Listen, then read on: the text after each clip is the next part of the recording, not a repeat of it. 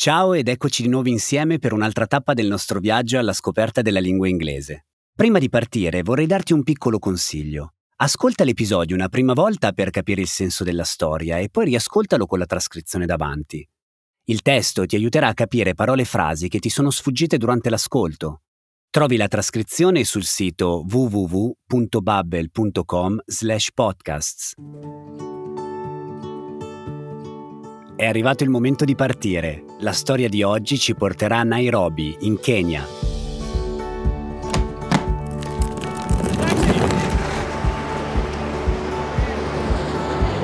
Sit back, relax and enjoy the ride.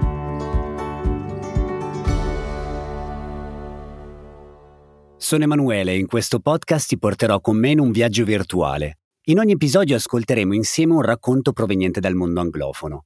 Ti darò qualche informazione sul contesto oppure delle piccole dritte sulla lingua, ad esempio su un tema grammaticale. Ma attenzione, questo non è un podcast sulla grammatica. La cosa più importante è che tu ti diverta in compagnia delle nostre storie.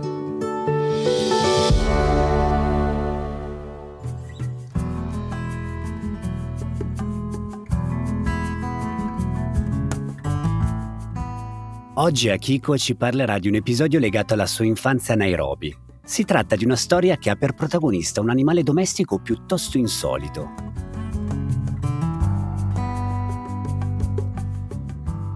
Hey, I'm Akiko and I'm from Nairobi in Kenya. When I tell people that, they sometimes ask me, "Why is your English so good?" Well, that's because I have spoken English my whole life.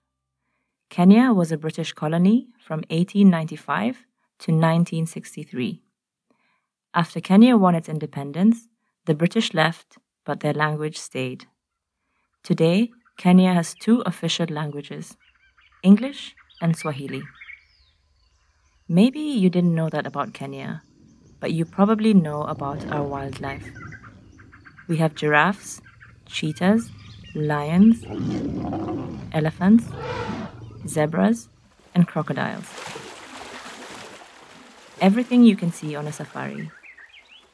But we also have more common animals. In fact, most Kenyans have more contact with animals like cows, goats, and chicken.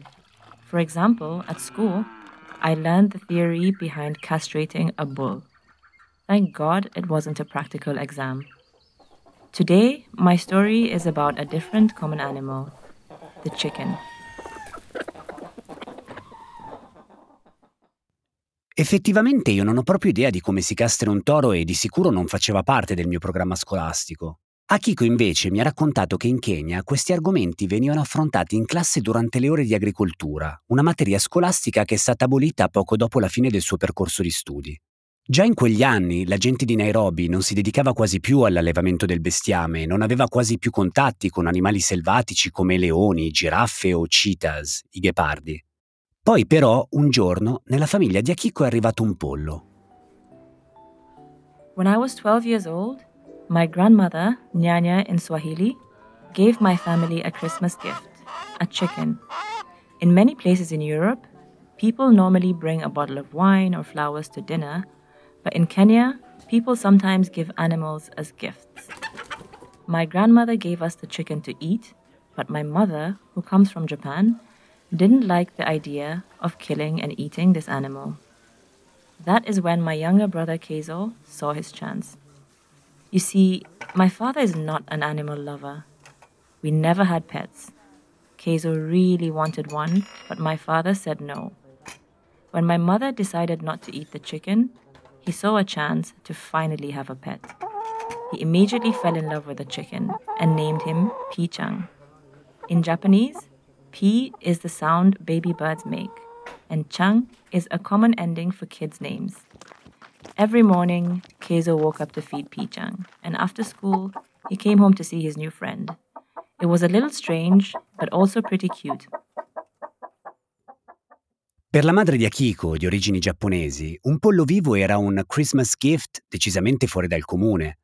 Il fratello minore di Akiko, invece, ha apprezzato molto quel dono natalizio e ha subito trasformato il pollo nel suo nuovo pet, il suo animale domestico. He immediately fell in love with the chicken. si è immediatamente innamorato del pollo. Immediately, che significa immediatamente, è un avverbio, cioè una parola che descrive l'azione del verbo. In inglese gli avverbi sono riconoscibili perché terminano molto spesso in ly, cioè ly. Per trasformare un aggettivo in un avverbio basta aggiungere alla parola la desinenza ly. Ad esempio, l'aggettivo normal diventa l'avverbio normally, real, really e così via. In pratica funziona un po' come il suffisso mente in italiano. Ad esempio, normale, normalmente. Keizo did the same thing every day for 2 weeks. Wake up, play with P-chan, go to school, come home, play with P-chan. Until one day, we got off the school bus and went into our house. We said hello to Regina, our maid. She visited her family outside Nairobi for Christmas, and it was her first day back. We'll have dinner at 7:00. Be here on time or your food will be cold, she said. Then, Keizo went to play with P-chan. But something was wrong. P-chan usually made a lot of noise in the backyard, but now he was silent. Keizo quickly ran to the back of the house. The chicken was gone. He ran around the neighborhood looking for his little friend, but had no luck. Where was he? Did he run away? When my brother came home, it was time for dinner. Non so tu, ma io ho un brutto presentimento su quello che potrebbe essere successo al nostro P-chan. E credo sia stato così anche per Keizo. He quickly ran to the back of the house. È corso velocemente sul retro della casa. Ma il pollo non c'era più. Hai notato che anche qui c'è un avverbio? Quickly significa appunto velocemente. We sat down at the table and Keizo nervously asked us, "Has anyone seen P-chan?" At that moment, Regina came in with our dinner. We smelled the meal and suddenly realized what happened to P-chan. Keizo started crying. Can you guess what our meal was? Chicken casserole. Proprio quello che temevo. Per cena uno stufato di pollo. Immagino che il povero Keizo quella sera abbia preferito saltare la cena. A un mio amico è successa la stessa cosa con il suo coniglio Geremia e dopo quella vicenda è diventato vegetariano. Anche oggi siamo arrivati alla fine del nostro viaggio. Spero che la storia ti sia piaciuta e che tu abbia imparato qualcosa di nuovo sugli avverbi in inglese. Se ti interessa approfondire questo argomento, ti suggerisco di dare un'occhiata ai corsi di grammatica che trovi nell'applicazione di Babbel. Inoltre, ci farebbe piacere conoscere la tua opinione sul nostro podcast. Scrivi una mail a podcasting@babbel.com oppure lasciaci un commento nell'apposita sezione. Grazie per averci ascoltato e ti aspettiamo alla prossima fermata!